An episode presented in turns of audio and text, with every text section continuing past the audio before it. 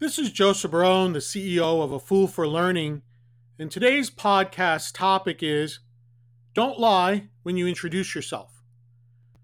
Recently, I received an email from a vendor, and he told me four things. One, that he was interested in joining the local Chamber of Commerce and wondered how much it was. That my website was not showing up properly on both mobile devices and desktops, and that he could help me spruce it up and make it snazzier, that he would see me at the next chamber event, and signed off with his name and company website address.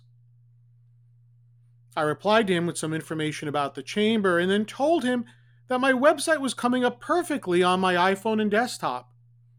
Maybe it was either the phone and or browser he was using. He replied, seemed rather sheepishly, that the problem was really that my photos were loading just a little bit slow. I understand that he's a small business person like myself and is looking for business, but one, don't play dumb about something you can easily find out, aka Chamber of Commerce information. Two, don't tell me that my website is not working properly when it is fine.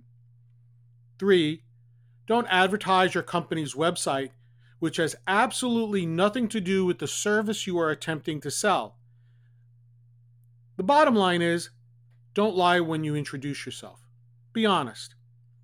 I will not conduct any business with that person, nor will I recommend him.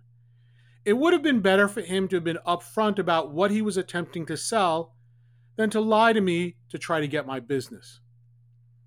This is Joseph Barone, the CEO of A Fool for Learning, signing out. Remember, Semper Gumby, always be flexible.